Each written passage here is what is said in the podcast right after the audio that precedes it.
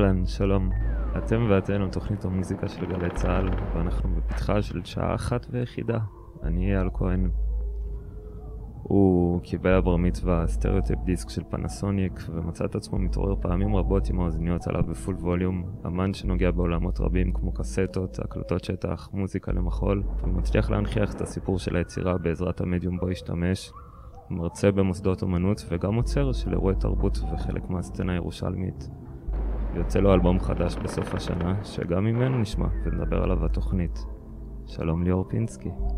שלום אייל, תודה רבה. התוכנית הזאת אמנם תשודר בספטמבר, אבל באוגוסט יוצא לך איפי חדש, אז קודם כל, מזל טוב מוקדם. תודה. איך אתה מרגיש לקראתו? נתת לי איזה לשמוע אותו עוד שדיברנו על להקליט את התוכנית וצללתי בתוך איזה עולם שכולל הקלטות שטח וזה יקום אחר ומקביל. איך היה התהליך? אה, טוב, זה באמת אה, אלבום חדש או EP חדש, אה, והוא גם יוצא בלייבל חדש שאני מתחיל לעבוד איתו עכשיו. זה בעצם ההקלטה הראשונה שעשיתי מה setup שאני עובד איתו עכשיו. כבר די הרבה שנים שהבנייה של ה setup והמוזיקה שאני עושה זה דברים שמשתלבים יד ביד. כשכלים חדשים מתפתחים, גם מוזיקה חדשה נוצרת. אמ, וזו הקלטה שעשיתי די מזמן, אמ, אבל איכשהו היא לא הגיעה לידי בשלות, ועכשיו אה, הגיע הזמן להוציא אותה. אמ, כשאתה מדבר על הקלטה שעשית, אז אתה בעצם מדבר על uh, הקלטת שטח, כמו שאתה אוהב לקרוא לזה, הקלטת שדה. איפה היא קרתה? Um, האמת היא שהאלבום הזה לא מבוסס, זה, זה קצת חומר מוקדם, זה דברים שעשיתי לפני שנתיים, שלוש. Um, רוב העבודה שם היא עבודה עם טייפים והקלטות שטח שאני uh, מסמפל מכל מיני הקלטות שאנשים אחרים עשו. אה, יש שם הקלטות אה, מאוד מאוד מגוונות, הרבה מהן אה, שייכות לעולם של חיי טבע.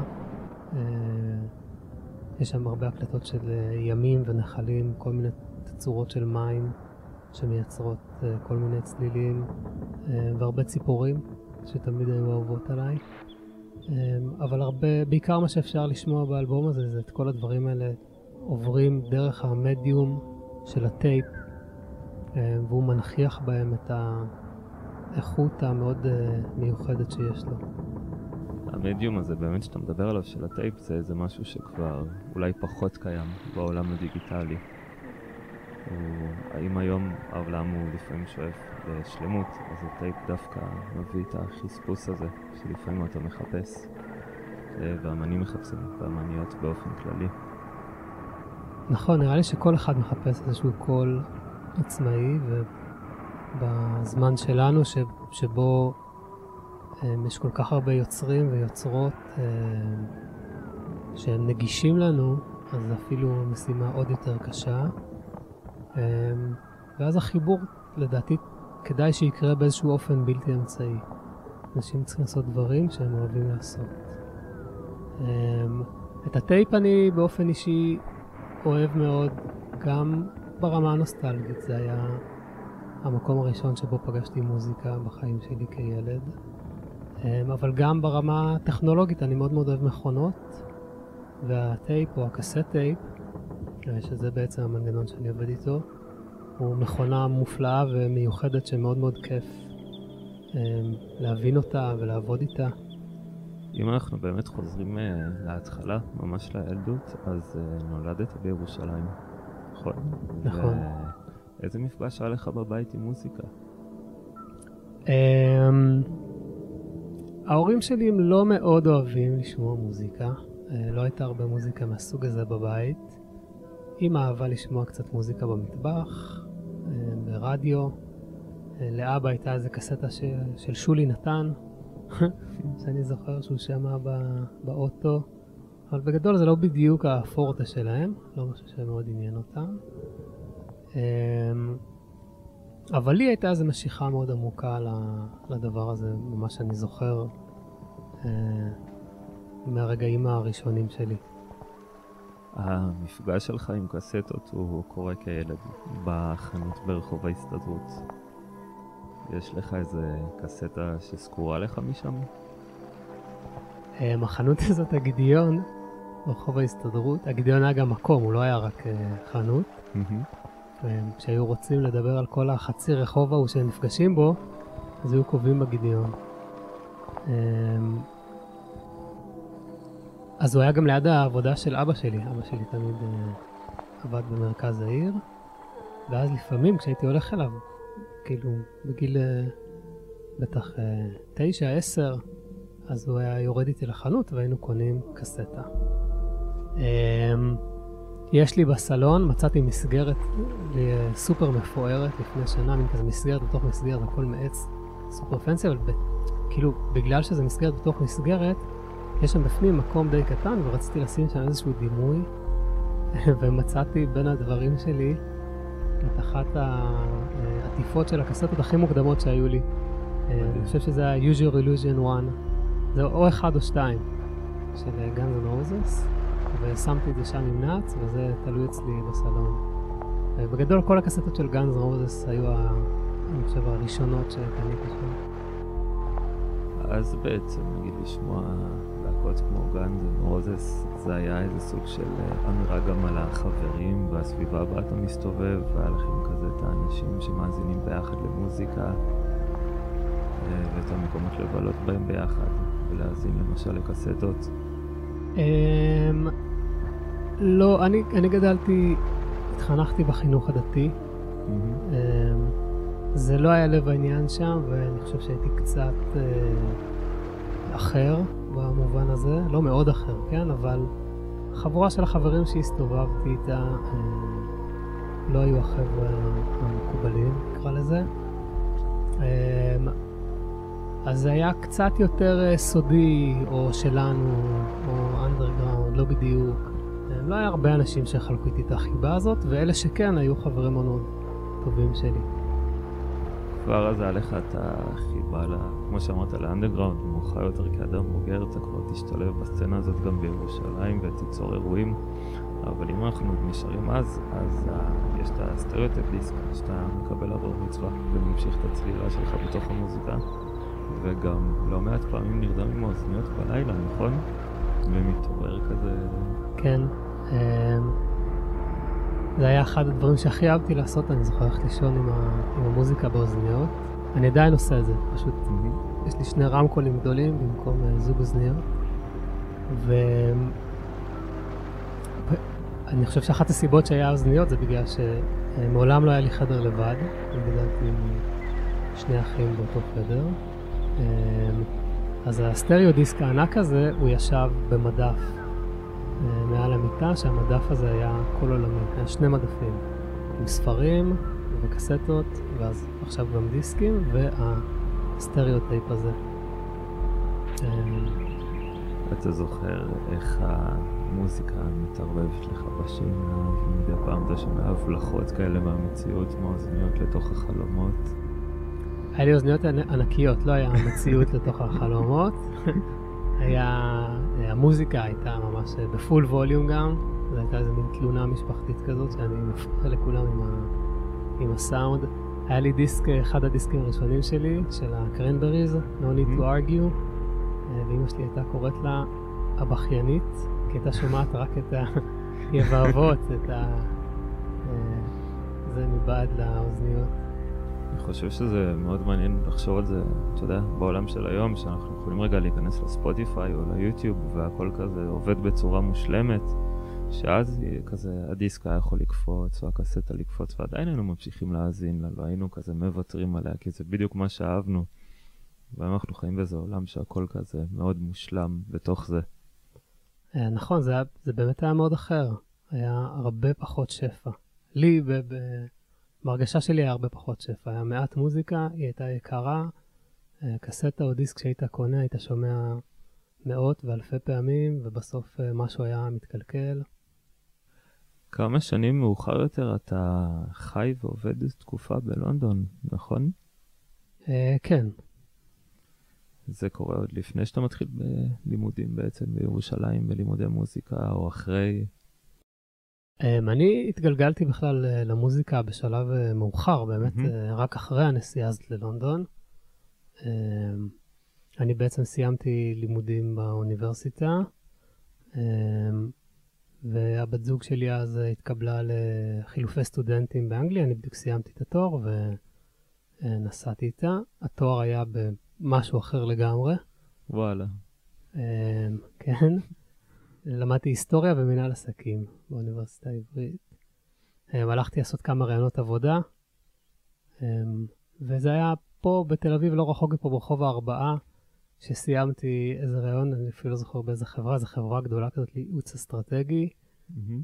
והבחור שם אמר לי, תקשיב, אני כאילו כותב פה על הטופס שאתה לא מתאים, אני פשוט, אה, אתה נראה לי מוכשר, בלה בלה בלה, אבל אני רואה שה passion שלך לא פה, ואנחנו רוצים אנשים עם passion לזה.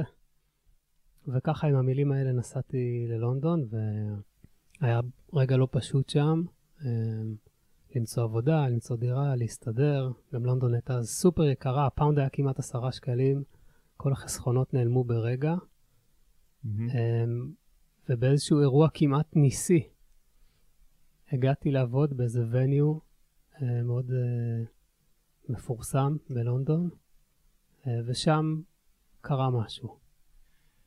יש לך שם, באותו מקום מפורסם בלונדון, שלושה ימים ברצף שסוניק יוט מופיעים, וקורה לך שם איזה משהו, נכון? בתוך החוויה הזאת. כן. אני זוכר שחזרתי הביתה באותו יום, ולדירה היא שגרנו בה, אולי המצאתי את הזיכרון הזה, כמו את כל הזיכרונות שלי, בכל זאת אני מספר את זה ככה.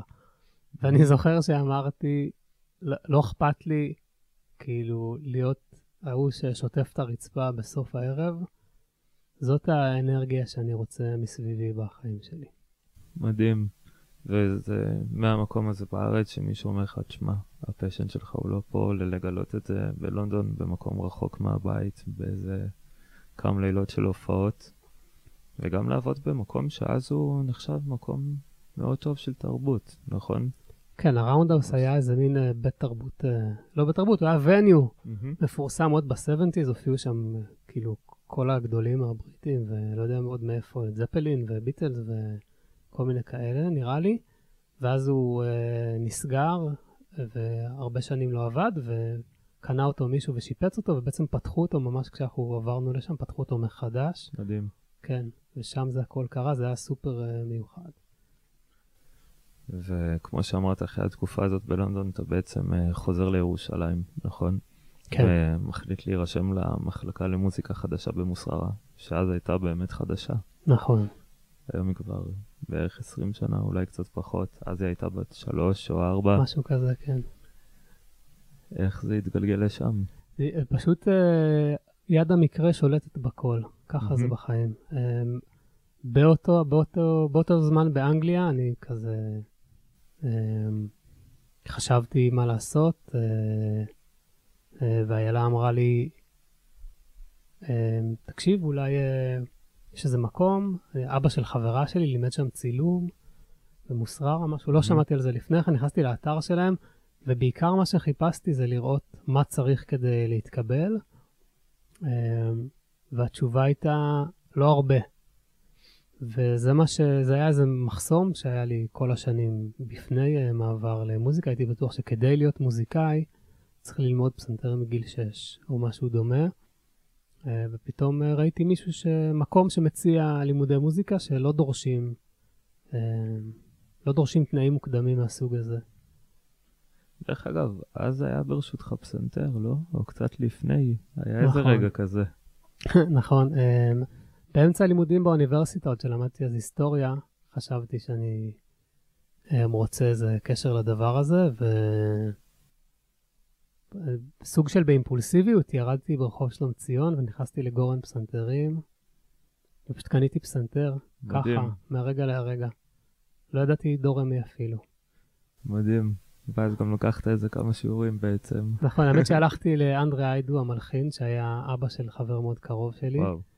ואמרתי לו בשיא החוצפה, אנדרי, אני קניתי פסנתר, אתה יכול ללמד אותי לנגן? והוא אמר לי, תקשיב, אני כבר לא עושה דברים כאלה, אבל יש פה בשכונה מורה אחר, ברוס לוי, פסנתרן מדהים, היה לו סטיינמן כנף יפהפה בבית, אה, ופשוט אה, הגעתי אליו בגיל 25 זה היה, מדהים. וכן, ושם התחלתי. כן, וזה היה איזה סוג אולי של בסיס להחלטה הזאת מאוחר יותר, להירשם למוסררה, ובאמת אה, ללכת על זה עד הסוף. אתה יודע, מאוחר יותר בשיטותיי ברשת מצאתי את uh, עבודת הגמר שלך. אה, וואו. בתור סטודנט, בטקסט שלה אתה מספר על uh, שש יצירות ממדינות שונות ותרבויות שונות כמובן, שכולן השפיעו עליך בצורה מסוימת, ומהן יצרת איזה משהו חדש, נכון? נכון, זה, זה אלבום גנוז, אבל אני הורדתי אותו, uh, אי אפשר uh, לשמוע כן, אותו. לא היה אפשר לשמוע אותו שם, לא לא, מצאת? לא היה אפשר להאזין. Uh, כן, לפני איזה שנה או שנתיים החלטתי שאני לא שלם איתו, ו... אה, והורדתי אותו משם, אבל הוא היה שלב חשוב מאוד בדרך. בעצם באותה עבודת גמר אני חשבתי שזה לא הזמן. יהיה לי מאוד קשה גם לכתוב שירים חדשים, טובים, גם לעבד אותם, גם להקליט אותם וכולי. והחלטתי להישען על, uh, על מנגינות קיימות. עכשיו כשאנחנו מדברים, אני פתאום חושב על זה שזה משהו שחזרתי לעשות עכשיו. מהמם. in a way. Um, ולקחתי uh, שירי ערש um, מ- מכל מיני uh, מדינות, uh, נורבגי וערבי וישראלי יפני. ויפני. שם. Um, זה עוד לפני, היה לי איזו תקופה שהייתי מקליט אנשים שרים uh, שירי ערש חברים, כזה מעולם, בלונדון, וגם מדהים. uh, שעבדתי בירושלים באיזה מקום, עבדתי בחפירות ארכיאולוגיות, היו שם uh, כל מיני אנשים שהסתובבו, נגיד שיר נורבגי, זה היה מאיזה אישה שעבדה שם וחפרה, ביקשתי ממנה לשיר לי שיר מהילדות, וזה היה זה. מדהים. Um, כן. אז בעצם מה שנגע בך בתוך אותם יצירות זה הסיפור הזה של הילדות והשירי ערש ואולי גם המערכת יחסים הזאת שיש בין מי ששר את זה לילד ששרים לו את זה או החוויה הזאת שאתה חווה שלא חשוב באיזה שפה זה אתה חווה את התחושה הזאת. כן, אני, בעיקר מה שחיפשתי שם זה מלודיות. יש מלודיות, אני אפילו לא יודע להסביר את זה, יש מלודיות שהן תופסות. תופסות את הלב, תופסות את הנפש, עושות משהו, והחוט uh, שעובר כזה בין כל היצירות האלה היה זה שש שעשיתי מתוך שלושים שהיו לי, כן? בחרתי בסוף את אלה, שאמרתי, זה שלי. עם זה, כאילו, זה, אלה שירים שמרגשים אותי. אמ, ולאחר שאתה מסיים את הפרויקט הזה בעצם מסיים גם במוסררה מאוחר יותר אתה גם חוזר לשם בצד של המרצה אבל אה, איזה עולמות מסקרנים אותך? אז בעצם הפרויקט הבא שהגיע אחרי אה, האלבום ההוא, שקראו לו באופן לא מפתיע ארס. אמ, היה אלבום שקוראים לו ציפור אחד, שהוא היה דומה בעיבודים אמ, לאלבום לארס, אבל שם זה היה כבר טקסטים ושירים שאני כתבתי מתוך, הרבה מזה קשור ל- לירושלים באמת, ירושלים שלי, לאיך שאתה תופס אותה, לחוויות שהיו לך. במהלך השנים. כן. מדהים. האלבום הזה אפשר לשמוע אותו? אה? כן, כן, כן, הוא, יש אותו בספוטיפיי, בבנדקאמפ, זמין. מדהים. אז אה, בוא נשמע יצירה שלך שבחרת לנו, ונחזור לדבר אחריה. אוקיי. אז לפחות שיהיה חם. בין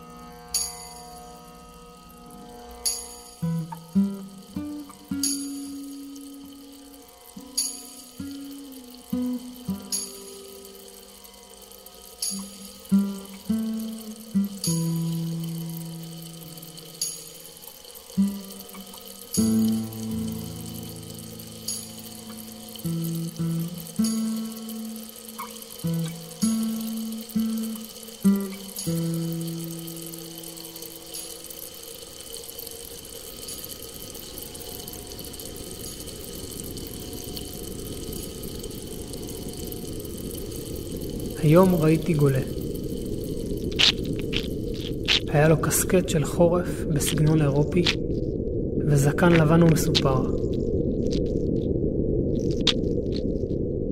אישה צעירה ממנו ליוותה אותו, רבע צעד מאחוריו. ידה הייתה מונחת על שורש כף היד שלו, שנותר מחוץ לכיס. והליכתם מתונה. רק שניות ספורות ראיתי אותם. לא הבטתי לאחור לאחר שחלפו על פניי. אבל המבט שסקר אותי לרגע הסגיר הכל. זה מבט של גולה, אין ספק. אבל מה עושה גולה בירושלים? אה, טוב, זה, זה היה הקטע שקוראים לו גולה, שהוא הקטע הרביעי באלבום ציפור אחד, שזה האלבום הראשון שהוצאתי אחרי הלימודים. אה, וזה בעצם אלבום שמשלב אה, שירים ומין סאונד פואטרי, טקסטים מולחנים או משהו כזה, וזה היה אחד מהקטעים שהם באמת טקסטים מולחנים. טקסטים שאתה גם כתבת. טקסטים שכתבתי, כמובן. נכון. מדהים. אז אתה יודע, מקודם דיברנו על שירי ערש ושינה, אז אם כן כנער נהגת להאזין למוזיקה גם בשינה, כמה שנים אחרי כאמן אתה מעביר אנשים אחרים את החוויה הזאת בסדרת אירועים במפעל בירושלים. למאזינים והמאזינות שעוד לא נחשפו למפעל, אז קודם כל המלצה. זה מקום מדהים וחשוב לתרבות בירושלים, שמתקיימים בו אירועים על כל קשת האומנות. וכשנחשפתי לסדרת האירועים הזאת במפעל, עלתה בי גם המחשבה על איך אתה מעביר הלאה את החוויה שאתה חווית כמה שנים לפני, וגם היום, כמו שאמרת, של להירדם למוזיקה, ואיך זה משפיע עליך, ושאתה רוצה באמת להעביר את זה הלאה. ויחד איתך עוצר את אותם לילות ניב גפני, וזה מוליד ביניכם שיתוף פעולה. שממשיך לתערוכה משותפת שהתרחשה בשנה שעברה וקיבלה את השם הקלטת גבול. אבל עוד לפני כן, איך התחילה היצירה המשותפת שלכם? Uh, טוב, uh, פה יש גם כל מיני קרדיטים, uh, למרות שבאופן כללי אין כמעט דבר שנעשה בלי שהוא רוכב על דברים שנעשו לפניו, אבל אולי שווה להגיד פה, uh, את ההופעות שינה האלה במפעל, אמ, קדם להם ליין של אה, גילי לוי, ידוע בכינויו גילי דה קיד, אחד מעמודי התווך של התרבות בירושלים, שהוא אה, עשה ליין של חלומות פאר, של תקלוטים, שאנשים אה, ישנים תוך כדי.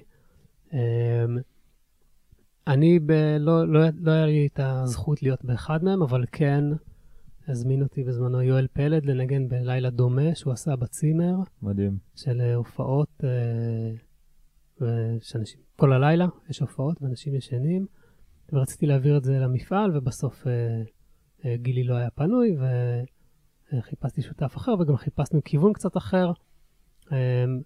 וניב היה שותף טבעי לדבר הזה, יש לנו איזה תדר שמחבר אותנו דרך שאנחנו אוהבים לעשות דברים.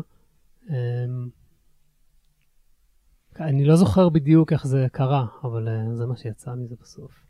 באמת הדרך המשותפת שלכם מתחילה איפשהו שם. אז היא באמת מולידה עוד פרויקטים משותפים כמו אנסמבל דראון עולם עם אייל עלי ביטון ואמיר מאיר. אה, יחד בניתם אה, מערכת שתכף נדבר עליה. אבל באמת אם אנחנו חוזרים להקלטות גבול, לתערוכה שהתרחשה בשנה שעברה, אז שם בחרתם שלוש נקודות בירושלים, נכון? בהם הקלטתם בתקופות שונות בשנה, והנכחתם את החיבור של קולות העיר עם קולות הטבע, נכון? נכון. זה נושא שמעניין אה, מאוד אותי ואת ניב. אה, ניב אפילו עמוק יותר ממני בהקלטות שטח. אה, רצינו, רצינו לעשות עבודה מהקלטות שטח. הקלטות שטח זה, זאת מילה מאוד... ש... שמבחינה אסתטית היא אומרת המון, יש הרבה סוגים של הקלטות שטח, זה יכול להיות כל מיני דברים. אה, וזה אולי הדבר הכי פחות מעניין לדבר על אה, מבחינה סמנטית מה זה אומר. מה שעניין את ניב ואותי אה, זה לחפש מקומות שבהם הטבע משתלב עם העיר,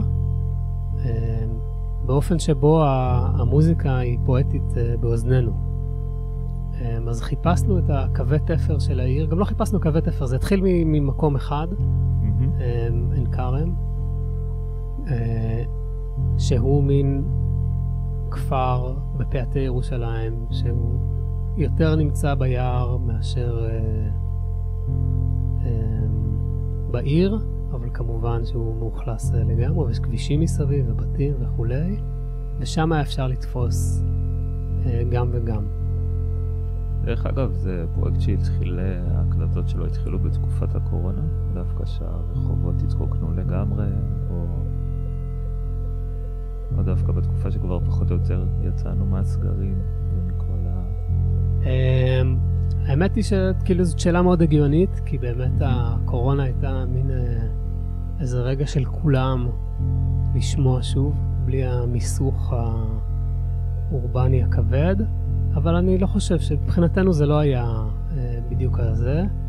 אמ, אנחנו, אני זוכר שעבדנו מאוד קשה לחפש את הרגעים שבהם העיר היא, היא עושה כל כך הרבה רעש, שכדי להגיע לפרטים שלא שייכים לעיר, צריך לחפש את הרגעים שבהם העיר מאוד שקטה. ואנחנו בילינו המון זמן אה, בלהסתובב ולהקשיב, אה, כדי לחפש את נקודות הזמן המעניינות ביותר. ואפילו להקליט בעונות שונות, ולשמוע איך זה משתנה ממקום למקום. נכון, המקומות משתנים גם לפי העונות, גם לפי הימים. זאת אומרת, יום שישי בערב מצאנו אותו כאחת ה... הנקודות השקטות ביותר, וכמובן שבת לפנות בוקר.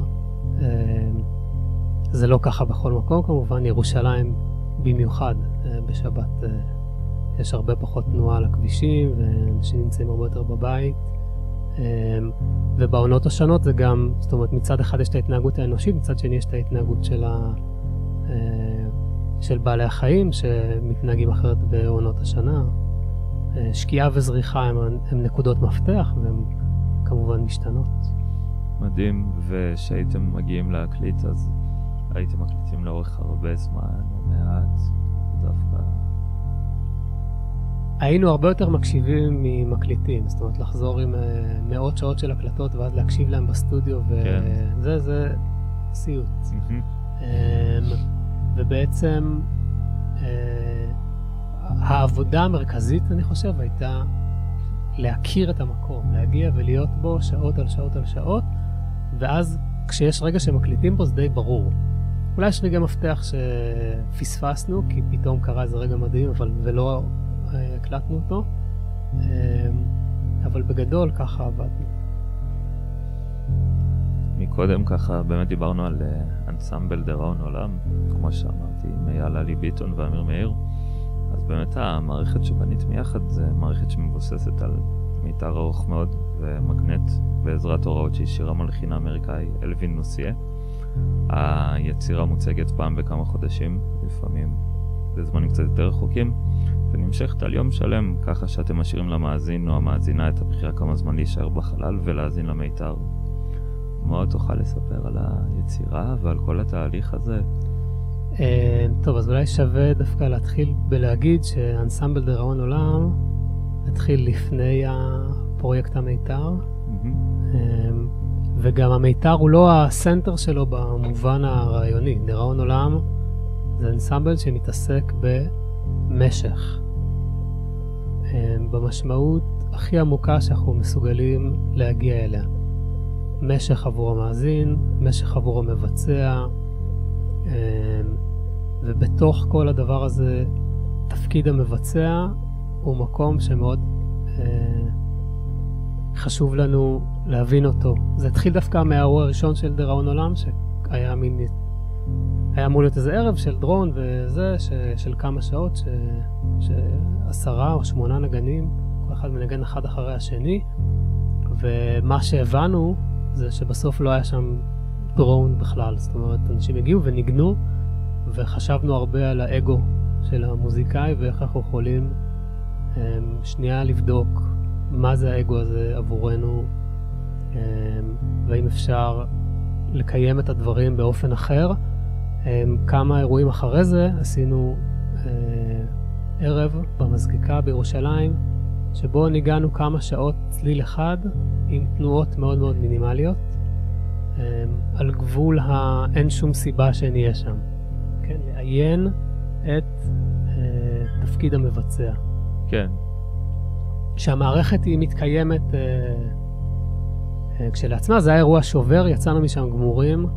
אה, דווקא, אנש, נראה לי שאנשים שהיו שם אולי נהנו, אנחנו יצאנו משם די מרוסקים, אה, והרגשנו שהגענו לאיזה קצה, אבל זה היה אחד מתוך כמה פרויקטים ש, שבחנו את הדבר הזה, ואז הגיע המיתר. אגיד כמה מילים עליו, אז באמת זה התחיל מזה שניסינו לשחזר את היצירה Music and a Long Thin Wire של אלווין לוסיה מ-1977, אבל זה התפתח לדבר הזה שאנחנו אה, מתעניינים בו, שהוא אירועי משך מינימליים אה, שמאפשר, שנותנים איזושהי אפשרות ללכת לאיבוד אה, בתחושת הזמן ולהתחבר לעצמי באיזשהו אופן אחר. זה מעניין כי אפשר לפגוש אצלך הרבה את המקום הזה של אה, משך וזמן, אם זה בהקלטות גבול למשל, ששם לקחתם איזה משך זמן של הקלטות בין עונות וצמצמתם את זה לזמן מסוים והמאזין בתוך זה חווה איזה חוויה שאומנם אה, התארכה, ההקלטות המקוריות התארכו על המון המון זמן ותקופה, אבל פה הוא מקבל איזה מין... אה, גרסה מצומצמת של זה אולי, אפשר להגיד. וזה מעניין שגם אפשר לפגוש את זה אצלך גם באלבומים, כמו למשל ב Diamond Loops, שיצא ב-2020, אה, וההתחלה שלו קורית באחד הימים בסטודיו שהיה לך במפעל, שותפתך לסטודיו נכנסת בזמן שאתה מאזין ללופ שלקחת מקסטה, ואומרת שאפשר להאזין לו שעות. אז אתה מקליט, וזאת מין חתיכה ראשונה בפאזל שהופך להיות ארבע יצירות שהן האלבום, נכון? כן, נכון. אמ, זה באמת, אה, ממש האלבום הזה זה ההתחלה של העבודה שלי עם טייפים. אמ, ואני ממש התחלתי מלפרק את, ה... לפרק את המנגנון ולנסות להרכיב אותו מחדש בכל מיני אופנים. ואחד הדברים שעשיתי היה לפרק טייפ ולהעמיד רק ממש את היחידת המכנית שמחזיקה את הקסטה בצד אחד, וואלה. ואת כל השאר לבנות מחדש, ואז לבנות איזשהו לופ, איזשהו, איזושהי חתיכת סרט של טייפ שרצה בחדר, אמ, ובצד השני מחכה לה עוד מנגנון של קסטה, ובעצם אותו סרט יכול לעבור דרך שני ראשים קוראים ולהישמע משני הצדדים של החדר אה, בכל רגע נתון, והכל היה עם ready made, זה היה הכל אה, טייפים ישנים שמצאתי, וארגזי קסטות ישנים שהגיעו אליי, ו... אה, והייתה שם חתיכה אחת, שאני אפילו לא יודע מה המקור שלה, זה היה ממש במקרה, פשוט גזרתי כדי לראות אם זה עובד, ועשיתי פליי, וזה היה נשמע מדהים. אז באמת יש פה גם הרבה עבודה ממש אה, מכנית וטכנית על הטייפ עצמו, מעבר לעבודה האומנותית בתוך זה. כן, אפילו הייתי אומר שמבחינת יחס זמן, הרבה יותר זמן אני משקיע בלפתח את המנגנונים, או בזמנו הרבה יותר זמן השקעתי בלפתח את המנגנונים, אה, מאשר בקומפוזיציות בסוף, כאילו המוזיקה כבר נולדה, פשוט נולדה מתוך זה. כן, בגלל ההתרחשות שנוצרה בעצם בעקבות השימוש במנגנון הזה, ואיך שזה משפיע על הקסטה, או כן, על הסליל כל כך שרץ. הרבה אסתטיקה, כל כך הרבה איכות, כל כך הרבה אה, מוזיקה קורית תוך כדי, שבסוף רק נשאר לאסוף ולסדר. מדהים. והתהליך היצירה של האלבום הוא נע מירושלים לברלין וחזור, נכון, לתוך תקופת הקורונה, לתוך, לתוך תקופת הקורונה, ששם הוא בעצם אה, נכון. מסתיים. כן, יש, אה, יש לייבל קטן ומהמם בברלין שקוראים לו Full Body Massage Records, מהמם. שאני עובד איתו כבר כמה שנים. אה, ויש שיתוף, אה, שיתוף פעולה אומ- אומנותי פורה. אה, והוא הוציא את, ה, את המוזיקה הזאת אה, בזמנו, אה, וקצת דחף להוציא אותה, כי בעצם אני, רוב, ה, רוב מה שאני עושה קורה בהופעות. אני מאוד מאוד אוהב להופיע.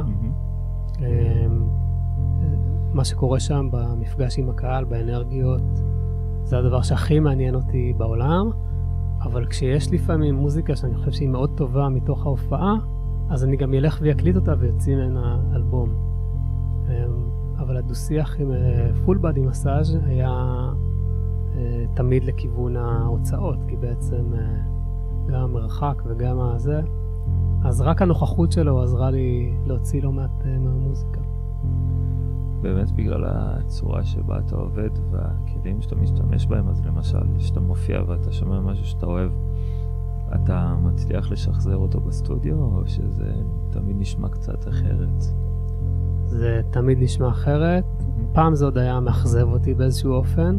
וואלה. אה, אבל מתישהו, אתה יודע, פשוט התרגלתי לזה שזאת הדרך שבה זה קורה, אין שום סיבה להילחם בזה, וגם אין דרך... אה, מה שבעצם קורה זה שכשאני מגיע להופעה, אני מכין את ההופעה, ואז בהופעה קורה מה שקורה שם. זה קשור גם ל... לאיך שהקהל אה, נשמע ומתנהג, וכאילו לאיזושהי אנרגיה שרצה ביני לבין הקהל, גם לסאונד שקורה בחדר, אם יש משהו שמהדהד בו מאוד מאוד יפה, אז אני יכול אה, לשהות עליו הרבה זמן. אחרי זה, כשאני אגיע לסטודיו, אני לא אנסה לעשות את זה. זאת אומרת, מה שאני לוקח איתי לסטודיו זה את ה setup, ושם אני מנסה אה, להבין מה, אה, מה הכי מעניין לעשות פה בפורמט הזה של להקליט. כן, ובאמת את האנרגיה שתופסת אותך בסטודיו באותו היום, לעומת האנרגיה שיש בהופעה. ממש. ככה, ממש ככה. בפוסט שכתבת בפייסבוק ליציאת האלבום, כתבת על אה, לא מעט חברים שתרמו ליצירת האלבום בכל מיני צורות, וכולם וכולן חלק מהתרבות האקספרימנטלית בירושלים. וזה גם רגע לחשוב על הקהילה בירושלים שנותנת מקום להתפתחות בעולמות הניסיוניים על כל סוגי האומנות. יש לא מעט בתי ספר בירושלים ומקומות שזה בא לידי ביטוי, וזה ממש מדהים. אה, נכון, אני מסכים. ירושלים היא פשוט, אה, היא לא קפיטליסטית באיזה קור שלה, לטוב ולרע. אה, החיוב הוא שבאמת אנשים עושים מה שהם מאוד רוצים לעשות. הם מתחברים לאיזה תנועה פנימית מאוד עמוקה, וזה מורגש. כן, שיש את הבסיס הזה בעצם, כמו שאמרת באמת, לעשות את מה שאתה אוהב אה, ולדבוק בו. ושיהיה את האנשים מסביבך שייתנו לזה את המקום, אה, אם זה להופיע עם זה, ואם זה החללים שאפשר לעשות בהם אומנות. מדהים, אני באמת חושב שבירושלים יש את מה שנקרא את הסצנה של הנויז, שזה משהו שאי אפשר למצוא בהרבה מקומות, לפחות חללים כמו שיש בירושלים, והופעות שמתקיימות באופן די קבוע, אה, לעומת מקומות אחרים בארץ. אה, נכון, אני, אני לא יוצא מספיק מירושלים אה, כדי לדעת מה קורה בדיוק בכל מקום, אה, אבל זה מרגיש אה, שהלב הפועם של הדבר הזה הוא בירושלים כבר די הרבה זמן. בוא נשמע יצירה מתוך דיימון uh, לופס uh, שיצא ב-2020 ונחזור לדבר אחריה. אוקיי, okay, בטח, בשמחה.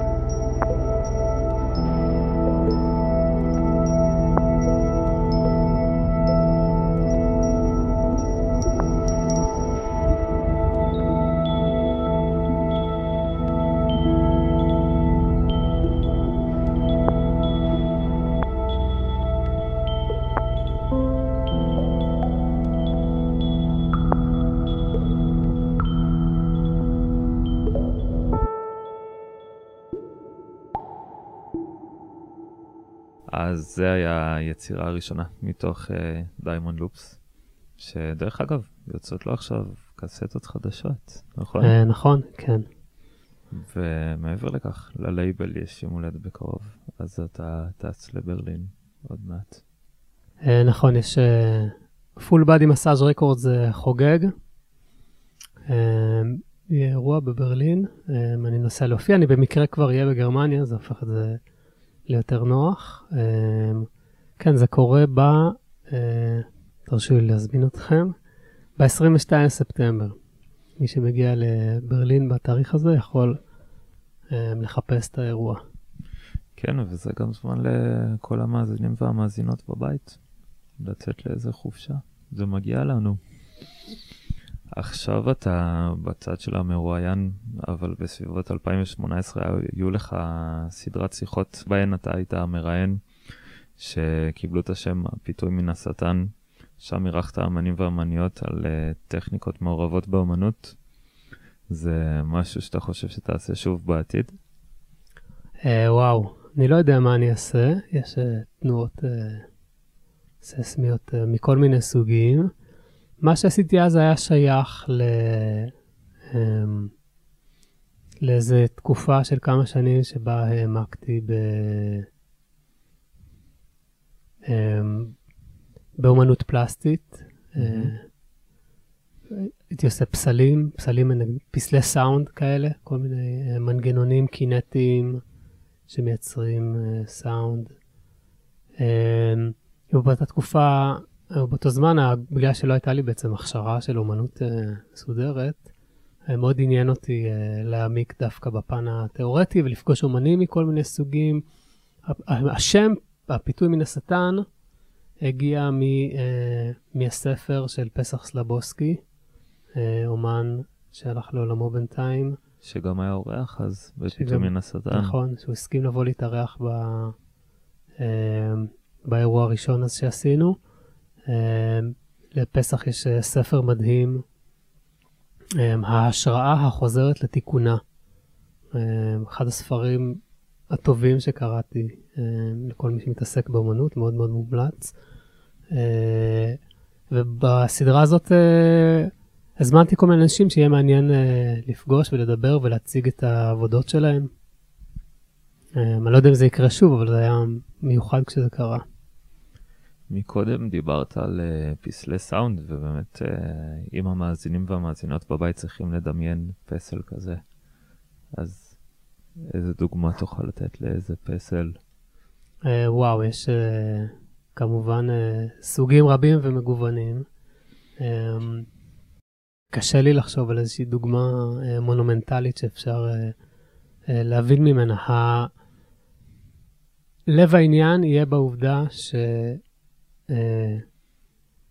שמוזיקה עובדת באיזשהו אופן ספציפי על הנפש. היא יודעת להפעיל אותנו בדרכים שהן ממש נסתרות מאיתנו. כאילו, העובדה שצליל וצליל שאחריו, אה, אה, שיהיה קווינטה ממנו, יגרמו לנו להרגיש או לחשוב משהו, אה, זה ממש קסם. אומנות פלסטית, בטח מאז האומנות הקונספטואלית, עובדת על שדות קצת אחרים של תחושות ורגשות. ואני אגיד שאומנות סאונד ופסלי סאונד הם מקומות שבהם הדברים מתחברים. זאת אומרת ש...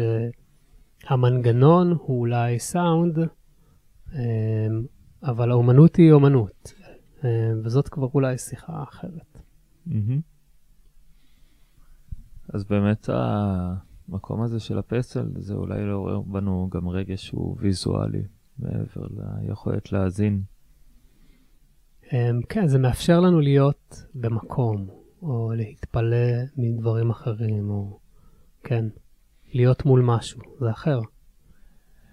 אם הייתי שם אותך בצד של המרואיין בתוך uh, פיתוי מן השטן בשיחה על טכניקות באמנות, יכול להיות שהיינו מדברים על היצירות שלך למחול ותיאטרון, והעבודה עם יסמין uh, גודר במתרגיל עם אמפתיה 3, שהתחילה בתקופת הקורונה, נכון?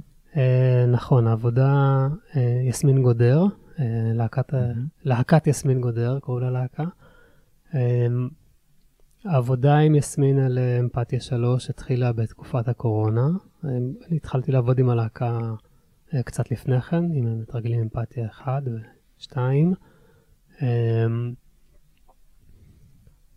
בעצם אה, מתרגלים אמפתיה 3 אה, הייתה אמורה להיות איזה פרויקט אה, מגה עם המון משתתפים, ובגלל הסגרים זה הפך להיות מופע סולו של יסמין, מופע מאוד מאוד מיוחד, שאנחנו רצים איתו כבר תקופה. וגם הראשון שהיא מבצעת לבד מאז שהוקמה הלהקה, שזה מדהים לחשוב על זה. כן. זה מופע מאוד מיוחד, אני מאוד שמחתי לקחת חלק, ובכלל העבודה עם יסמין היא עבודה מרתקת. באמת גם היצירה עוסקת בשאלה לדאגה שלנו לעצמנו, ומה ייחשף אלינו בעקבות התהייה סביב המחשבה הזאת. והיה משהו מאוד יפה בסיפור הזה של הקורונה, שהיא פתאום התחילה להופיע לבד, כי זו בדיוק הייתה תקופה כזאת שהיה המון סגרים, ואנשים לא בילו בסביבה המוכרת להם, ואז היא פתאום באה והציגה את זה בעוד מדיום, בעוד צורה. אמ, כן, נכון, זאת, אני חושב שהקורונה הייתה, אה, המגפה הזאת הייתה הזדמנות נדירה. אה, כל מי שחווה אותה, היה לו שער להיכנס לאנשהו. חלק מהאנשים עשו עם זה דבר אחד, אחרים עשו דבר אחר, אה, אבל השערים נפתחו שם אה, עד למעלה. באמת העבודה שלך מול מחול ותיאטרון, אז אה, איך היא מתרחשת בדרך כלל? איך נעה המערכת יחסים הזאת בין האמן שעושה את המוזיקה במקרה הזה לכיאוגרף? Uh, טוב, זו תשובה מורכבת. Mm-hmm.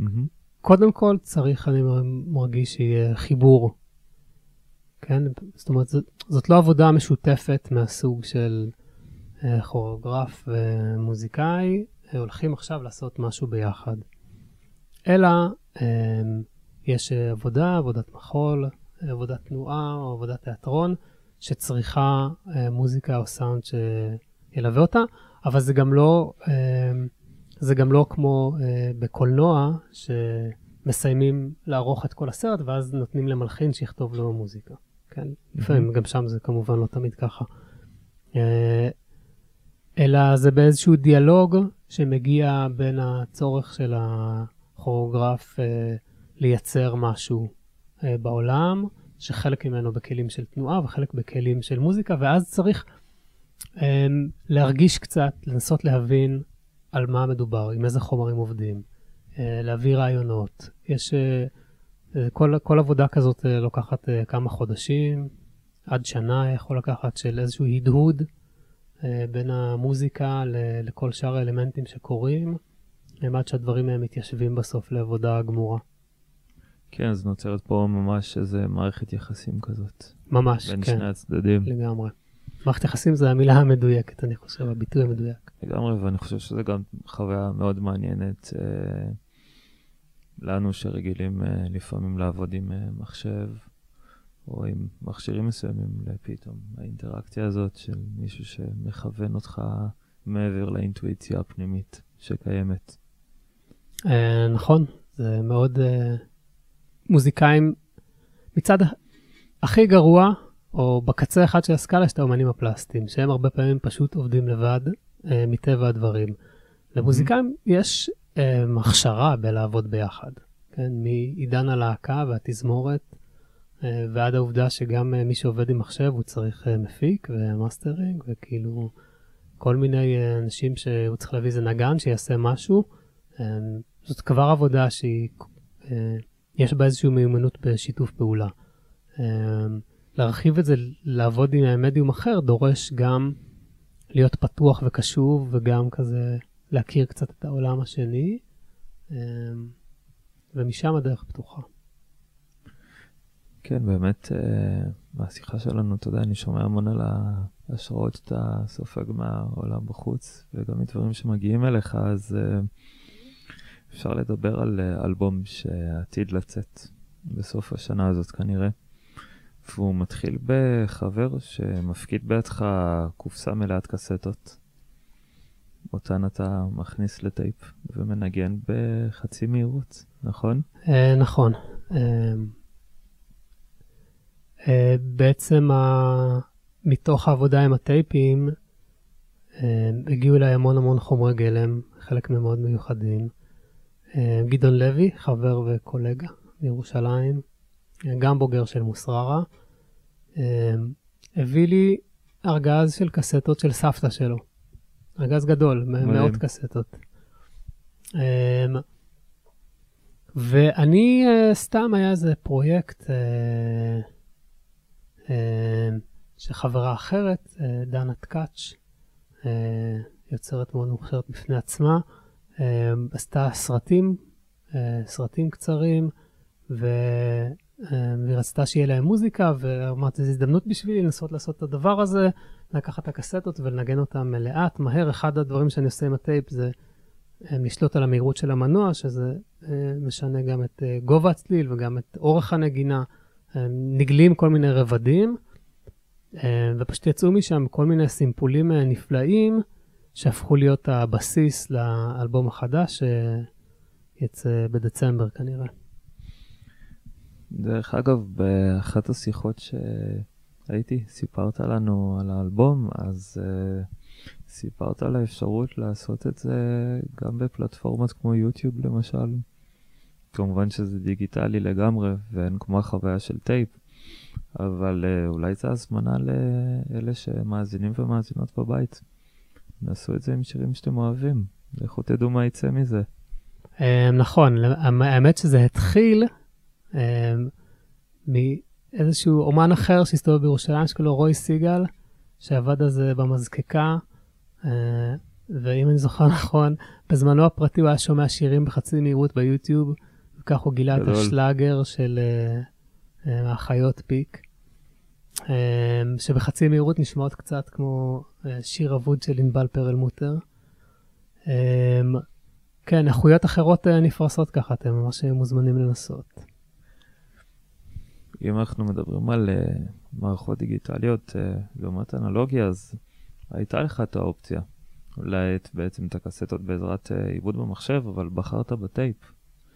נכון? היה לך כן. שם ממש איזו בחירה מודעת. למה? אפילו היה איזה ניסיון, נכון? זה, זה פשוט יוצא אחר, היה רגעים שבהם התחלתי לעבוד עם רדימייד, עם חומרים שמצאתי והאטתי והקלטתי ועבדתי איתם ככה.